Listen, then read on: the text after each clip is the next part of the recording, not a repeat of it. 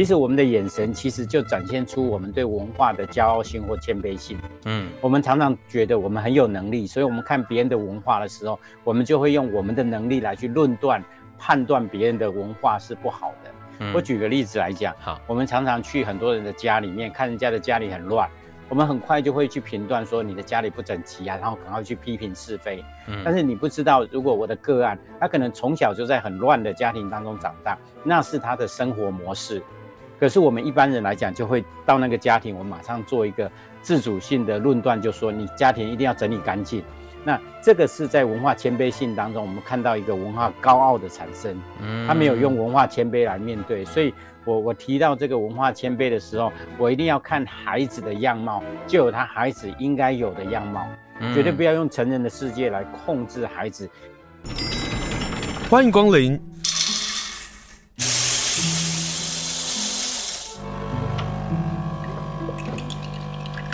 今天的盛情款待，请享用。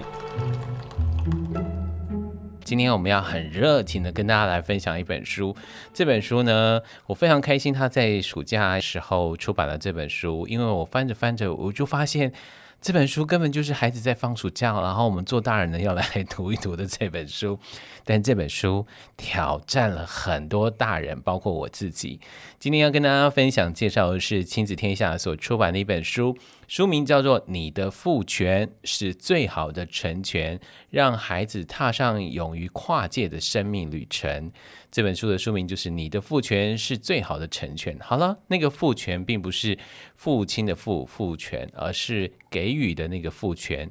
连线访问的是体验教育实践家，也是这本书的作者谢志谋。谢老师您好。你好，主持人好，各位听众朋友，大家好。好，我们先来跟大家讲讲一下，你这个书名叫《你的父权是最好的成全》，这个父权是什么意思？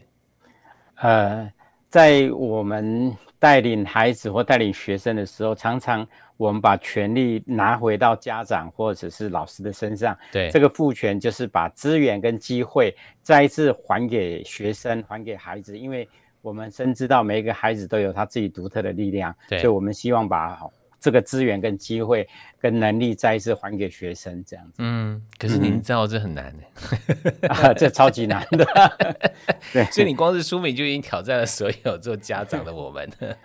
对对对，嗯，呃，我跟大家介绍一下谢志摩老师，他是美国印第安纳大学体验教育与冒险治疗的博士，他也是台湾大学公民教育与活动领导系的教授。看起来他人前风光，但他其实小时候呢混过帮派，然后高中的时候也曾经被退学，但一直直到遇到了一个改变他生命的老师，才因此改变他成为一个教育之路。那这个也是他在写这本书，我相信有很多的说服力就在这书当中。这本书分三部啊，第一部是倾听内在的声音，第二部是与人建立连结，第三部呢是迈向目的之路。我们今天呢，就一一跟他来讲讲啊，因为这里头的三部就总共有十二门课程啊，要给我们做家长的我们，或者做大人的我们来了解。首先呢，这个专题呢的第一题就深深敲到我，我就觉得我一定要找谢老师来连线。老师居然要跟我们谈安静，你 怎么可能让一个孩子安静？可是我说实话啊。当老师在呃第一步，然后第一篇写安静的时候，找到命定，从安静倾听自己开始。我们长这么大，真觉得这个很重要。是，嗯，因为我想要说第一个部分，是因为其实我们在教育或在工作，其实不管老板也好，学校也好，都给我们一生的忙碌。我们一生的忙碌，其实都走在别人的。心意当中，而不是走在自己的独特当中。所以我一直在想说，如果我们的教育方式、对待孩子的方式，能够让孩子倾听他自己，那这个倾听他自己其实是不难的。比如说我在带孩子到户外的时候，我们早上会花一个小时让孩子阅读，让孩子一个人在大自然里面慢慢的享受那个大自然，而不是忙碌。所以，呃，我认为这件事情，我把它放在第一个格局里面的。安静，倾听内在的声音，是因为我们跑太快了，我们忘了一每一个孩子他有很独特的，所以我们的教育也常常让鱼去爬树，以至于当鱼的学生爬不了树，就变成坏学生。嗯，但是我们何尝不了解每一个孩子他有他独特的样貌，但是因为这个社会期待我们像某一个人，像某一个领域的人，所以，所以我把这个部分的第一个部分安静版在倾听内在声音。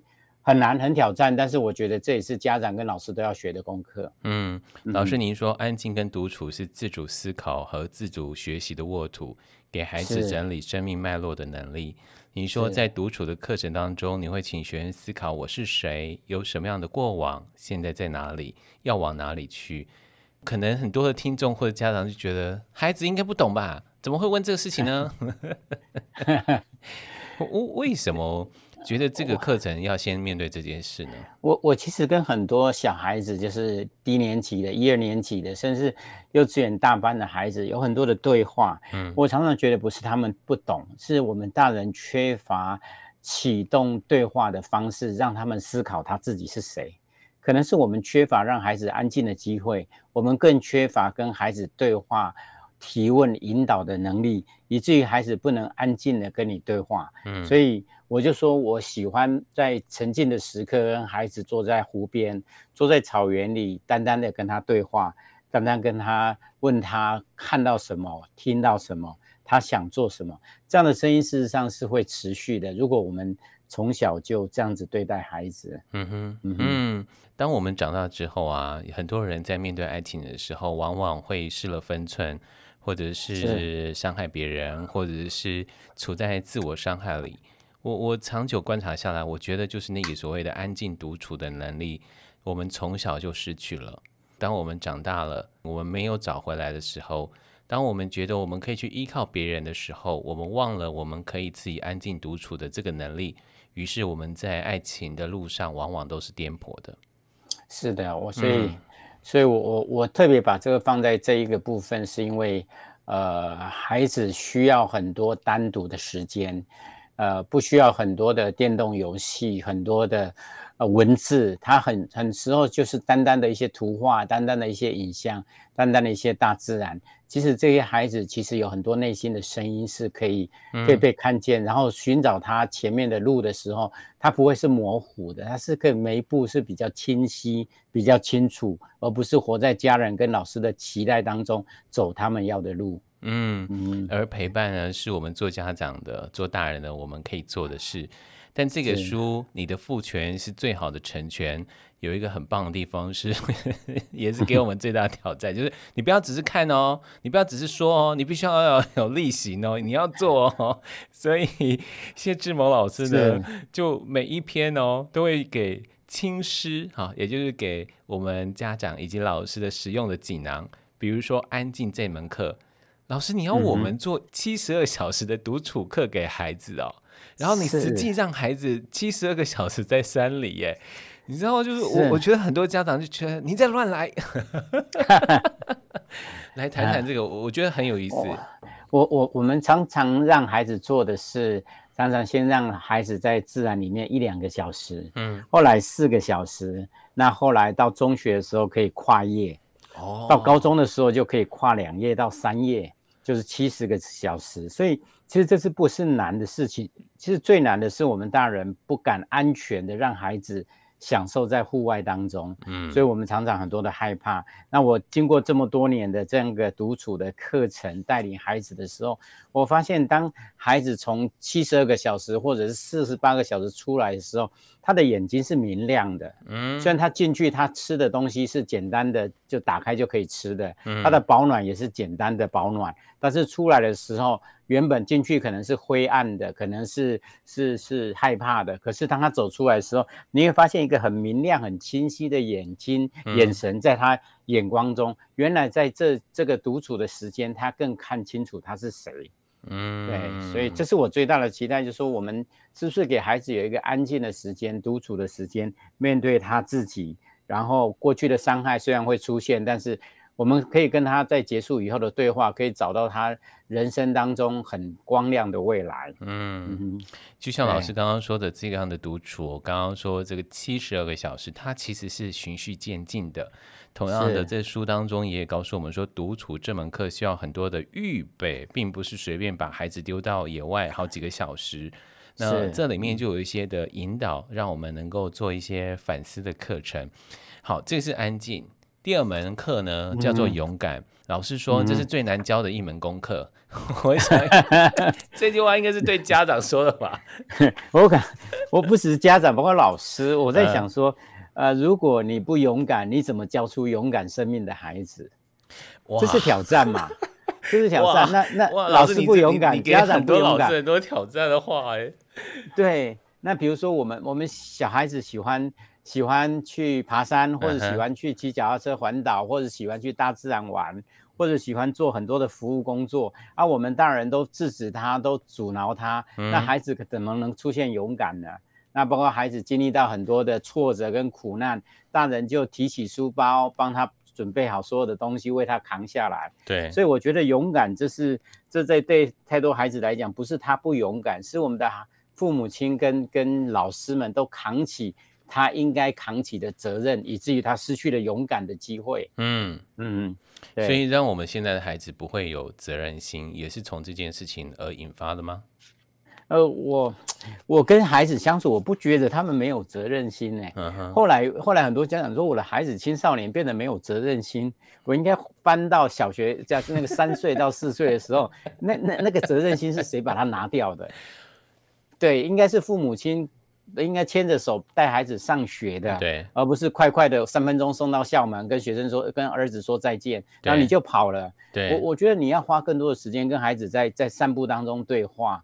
在在这样的过程当中，其实看到很多孩子是有有责任感的。嗯、我是觉得，我这几年带好多小朋友的露营啊、登山、户外的一些自然体验活动，我觉得孩子是可以扛起责任的。嗯嗯嗯，对。所以呃，在书里头就老师告诉他说，我们做家长的、做老师的，其实给了很多的限制。我们必须要学会放手，不要去担心的等等的事情。那面对危险啊，嗯、勇敢跟冒险的差别在哪里？老老师有引别人的话，有啊，嗯，呃，其实其实危险，呃，其实就是一种鲁莽嘛，就是过度失去安全就是危险嘛。那那那勇敢是你有意义的建构。呃，安全，然后适当的安全，让孩子去尝试，他就有勇敢。也因为这样的勇敢，就可以找到孩子内心的喜悦、盼望，跟世界的需要，嗯、那他就会勇敢的面对他的未来。所以，我们的孩子有很多的机会，我们还是可以让孩子去面对那个勇敢的冒险、伟大的冒险。现在孩子溯溪，只要在溪水安全当中，你要让孩子勇敢的去爬溪流的河床，在安全的教导当中。孩子虽然被冲下，但是他可以再来一次，再来一次。嗯，这个机会在，我觉得在小学、中学阶段很需要被尝试，因为这样的尝试让他将来毕业离开大学以后，他是更有能量来面对未来的不确定性。嗯，嗯老师说，勇敢是循序渐进的练习。国小一年级的学生可以让他练习自己走路上学。国小五年级的孩子可以自己办社区的篮球赛。如果家庭旅游的时候，他有没有可能自己规划路线、订饭店、买车票？那这些的部分，那如何做有效的陪伴、从旁的陪伴呢？这本书《你的父权是最好的成全》在第一篇的这个章节当中介绍了几门课啊。第三门课呢，谈的呢是察觉与反思。老师，您提到了一个反思的习惯。然后你也提到了文化的谦卑性，嗯哼，来来谈谈这个事，因为后面你也有谈到谦卑。那我们自己身处在花莲啊，我我非常能够感受这个文化谦卑性，是。因为花莲算是族群最平均或者最多元的。可是我们面对每一个文化，不管是我们面对原住民、面对客家，或者面对新住民，老实说，看起来我们是和平相处的，但是我们面对不同文化的谦卑性。其实是很淡薄的，对，其实，呃，谢谢你提这个很重要的看法，因为很少书哈、哦、在台湾谈文化谦卑性，嗯、因为我觉得，比如说花莲，它是非常多多不同的汉族啊、客家人啊等等这些人在在，还有新住民、原住民在那里的地方，嗯，其实我们的眼神其实就展现出我们对文化的骄傲性或谦卑性，嗯，我们常常觉得我们很有能力，所以我们看别人的文化的时候，我们就会用我们的能力来去论断。判断别人的文化是不好的。嗯、我举个例子来讲，好，我们常常去很多人的家里面，看人家的家里很乱，我们很快就会去评断说你的家里不整齐啊，然后赶快去批评是非。嗯，但是你不知道，如果我的个案，他可能从小就在很乱的家庭当中长大，那是他的生活模式。可是我们一般人来讲，就会到那个家庭，我们马上做一个自主性的论断，就说你家庭一定要整理干净。那这个是在文化谦卑性当中，我们看到一个文化高傲的产生，嗯，他没有用文化谦卑来面对，所以我我提到这个文化谦卑的时候，我一定要看孩子的样貌，就有他孩子应该有的样貌，绝对不要用成人的世界来控制孩子，你会用高傲的方式来控制他，以至于孩子就失去了反思的机会。对，那我为什么要谈反思？是因为我们的教育从小学一直到大学。很少老师会在下课的十分钟前停下来跟孩子对话互动，去整理前面四十分钟所学的。哦，我们总是问有没有问题，然后学生在五秒钟没问题 或两秒没问题，老师就下课了。对，然后唯一看到的就是考试的分数。对，我们从来不看到学生学习的历程。那。生活也是，父母亲从来不看孩子面对挫折的时候情绪、伤痛跟苦难。嗯啊，那父母亲只是希望看到结果，所以在一次一次的打击孩子在成长历程当中，看到他的历程，事实上跟结果都是很重要的。嗯，可是我们却忽略了孩子在学习历程当中，他应该被看到的他的认认知也好、情绪也好、行为也好。那背面有很多很深刻的生命故事，在他内在留留住的。嗯，嗯老实说，啊、如果我们如何能够做好觉察跟反思，呃，从里头有一件非常重要的一件事情，就是学会提出好问题。是哦，对。这也就是说，我们老师在课堂最后的时候，不只是要问有没有问题。可能我们在提出问题的时候，要在课堂里头就已经不断的去让孩子在思考很多面向的可能性。对，我们常常问的问题，有时候很很笼统，比如说你好棒哦，但是你不知道他为什么很棒。嗯，他说你你好强哦，你不知道为什么他很强壮。嗯，但对我们提问的人来讲，我们要知道说，哎，你刚刚笑容笑得很开心，我可以知道为什么吗？我们想理解那个背后真正的原因在哪里，而不是无止境的就鼓励鼓励。我们在乎的是孩子在成长历程当中他思考的内涵，然后被我们听到，而且可以不断的对话。所以对提出好问题来讲，不管是教育，因为我在师范大学，不管是在教育或者是在家庭，其实我们这一代，特别是四十岁、五十岁、六十岁的父母，嗯，其实很少受过反思提问的训练。应该是没有，啊、应该是没有，所以所以很难、啊，对，很难，因为很难的关系，所以我们今天跟大家来介绍呃谢志谋老师的这本书《你的父权是最好的成全》，让我们在今年夏天到来的时候学会提问题，先从提问题开始提起啊、哦。老师，你刚刚讲到的就是，当我会提问题，我们就可以觉察，我们就可以反思，在反思过程当中，我们就会开始面对谦卑。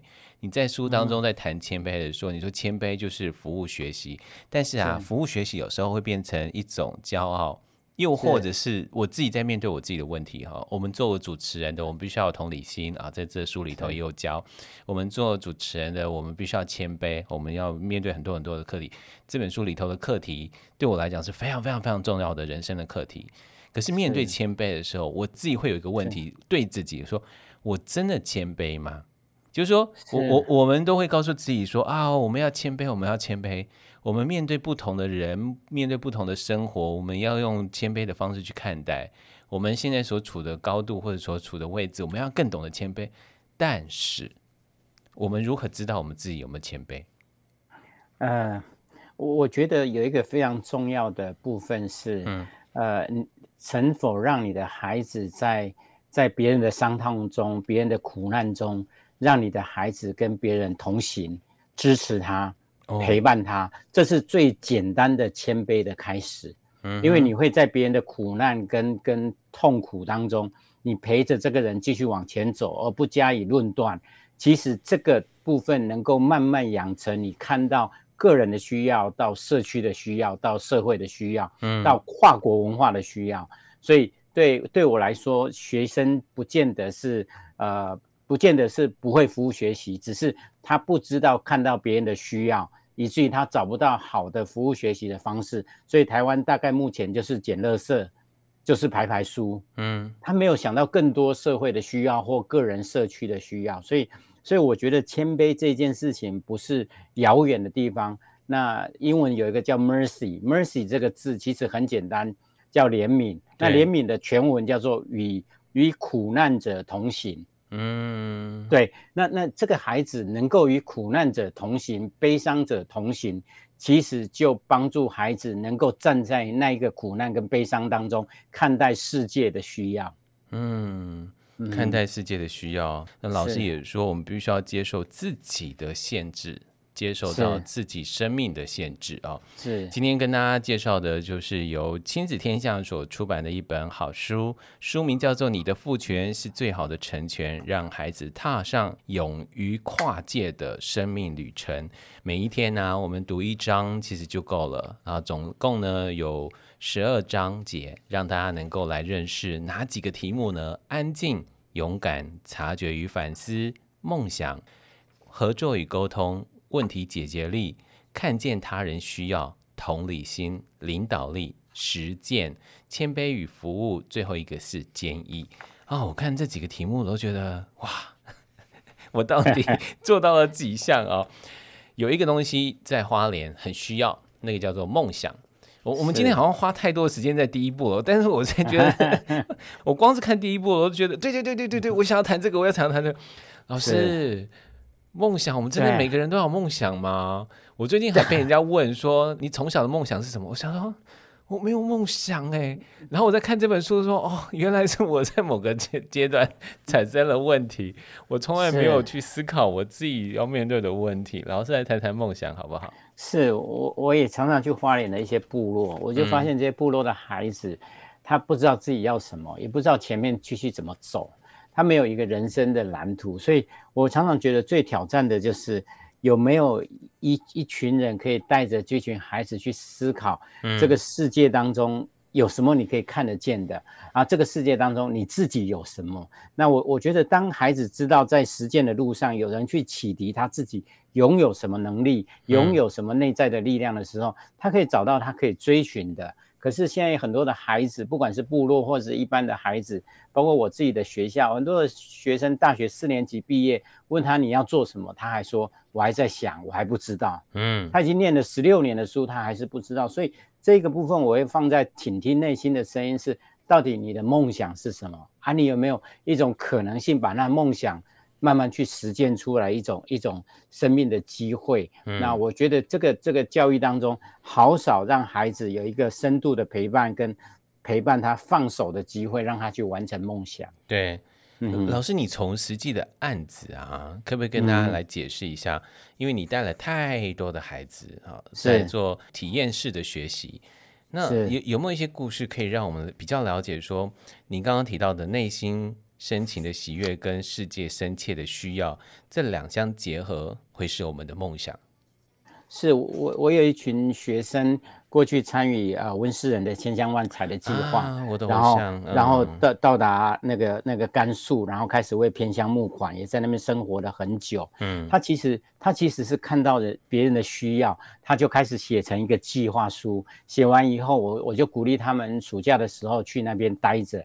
他们就真的过去了，然后回来以后有很多很多的分享，嗯，所以这也是我一群学生做的。那另外一群学生有二零零八年的时候，他从广东最南端的徐闻县海安，骑着脚踏车骑到漠河大兴安岭，穿越了哈哈尔滨，嗯，那骑了六千公里，哦，这个是他们的梦想。这是他们觉得他大学生应该有个梦想，可以看看世界不一样的风景。嗯，所以他骑了六十天，骑了六千公里。哇！那所以，所以我我我觉得我身边有好多好多有梦想的人在实践，一个属于他生命在某个阶段应该有的道路。嗯，但但是我觉得现在太多的学生就每天就就忙，或者是玩手机，以至于他的生命就失去了可以努力的方向。嗯嗯嗯，对呀、啊。老师有一句话说：“如果连梦想的能力都没有，我们要怎么让孩子相信自己的生命有无限的可能呢？”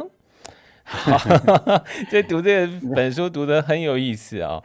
但是在我我，觉得，呃，我你讲这个声音的时候，我心中就有一种泪，你知道吗？就是，嗯、就是如果孩子都不认识自己，没有自信，他怎么有力量往前飞呢？甚至连走的力气都没有了。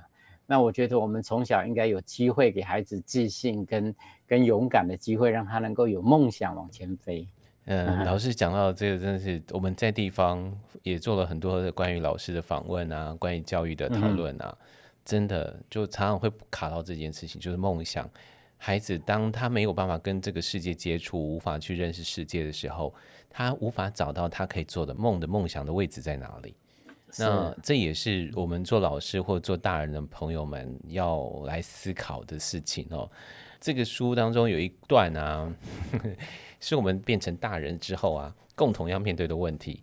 领导，对哦，老师，这个好重要哦。可是老师在谈领导的时候，你说你必须要让所有的孩子都有领导的机会，这很好玩哦。这在我们的过去的教育上，都会觉得好像某一些特质的孩子，他才有可能拥有领导力。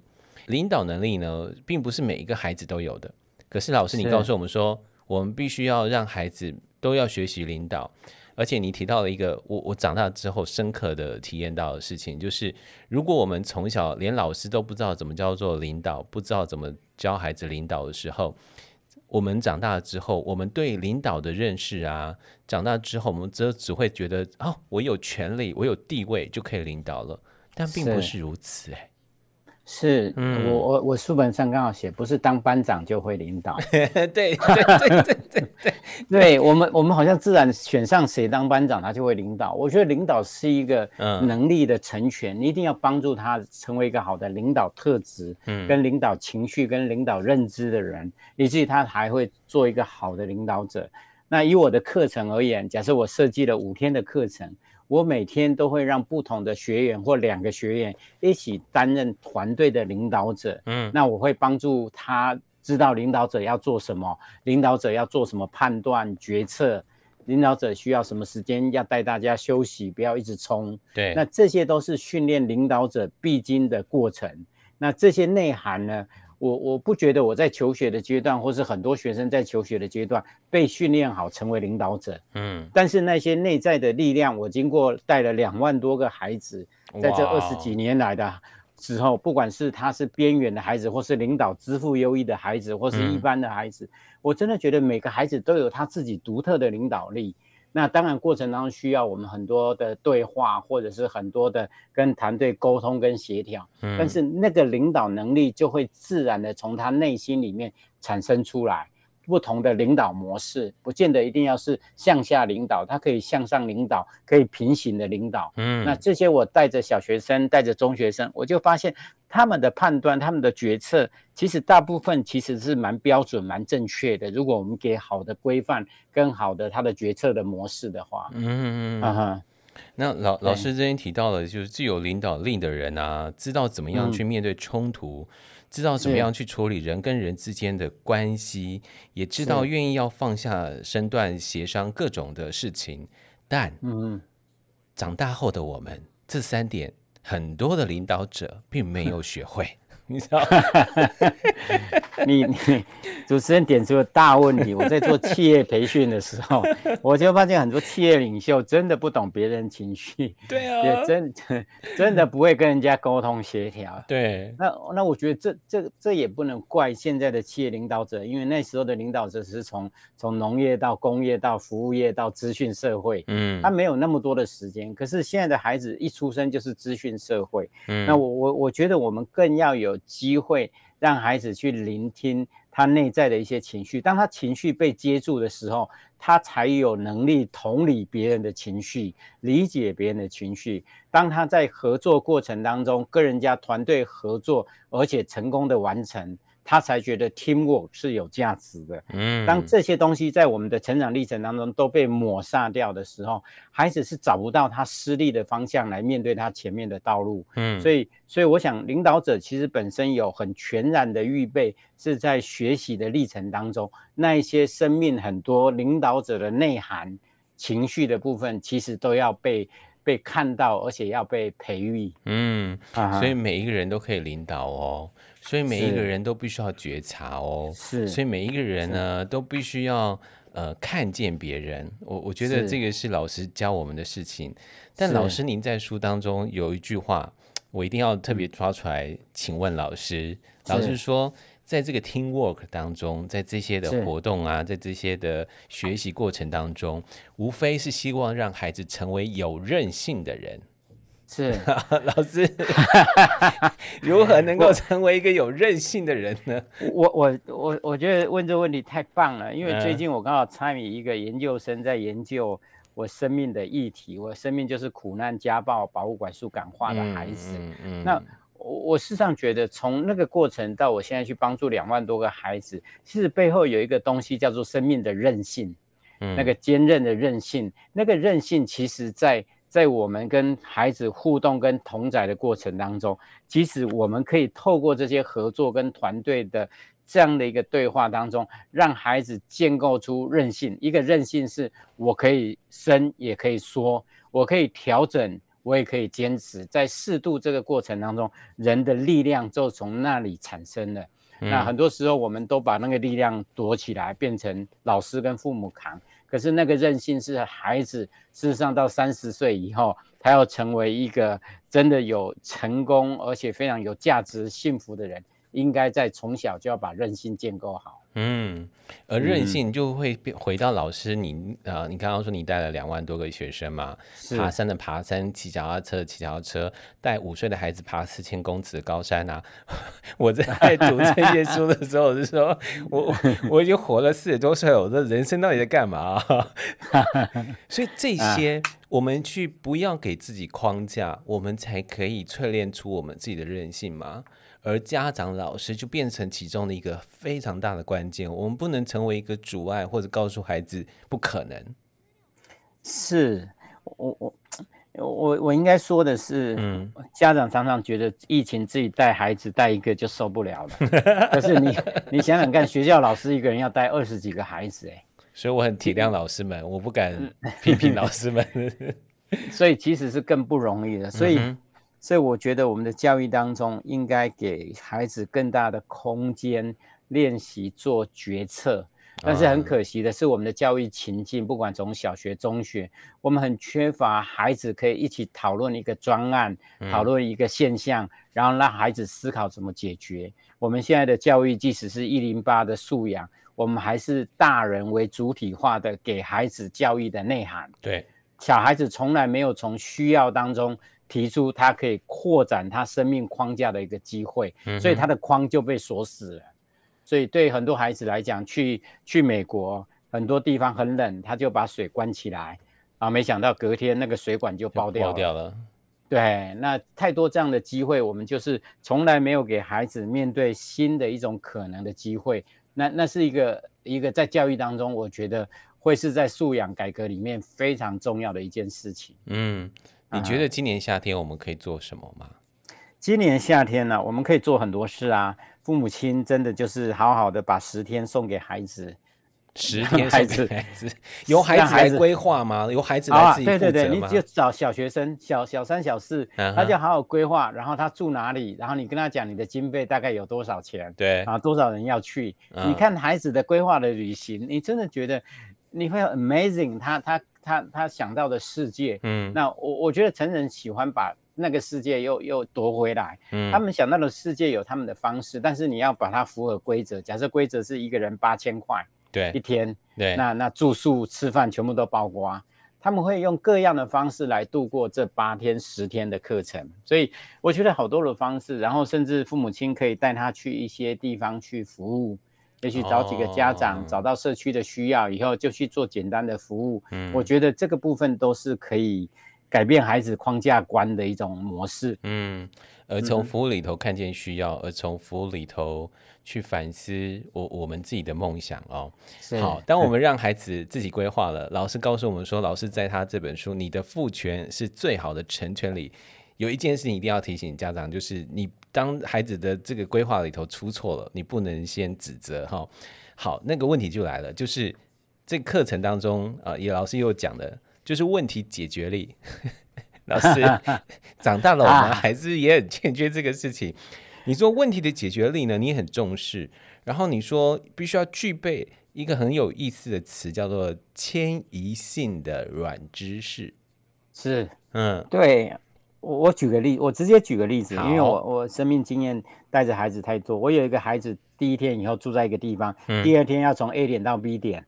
我们也教他看指北针，教他判图，教他走路要休息，然后当他怎么当团队领导。嗯，可是他第二天他从 A 点走到 C 点，沿路走他就沿路一直看我，问我对不对，我都会问他你觉得呢？因为他们已经教过看图。对。然后当走到 C 点的时候，他们发现错了，已经花了四个小时。对。那我就问他说你要怎么办？他说要走回 A 点。他们又花了四个小时走回 A 点。当天晚上我们就在 A 点的地方晚上分享。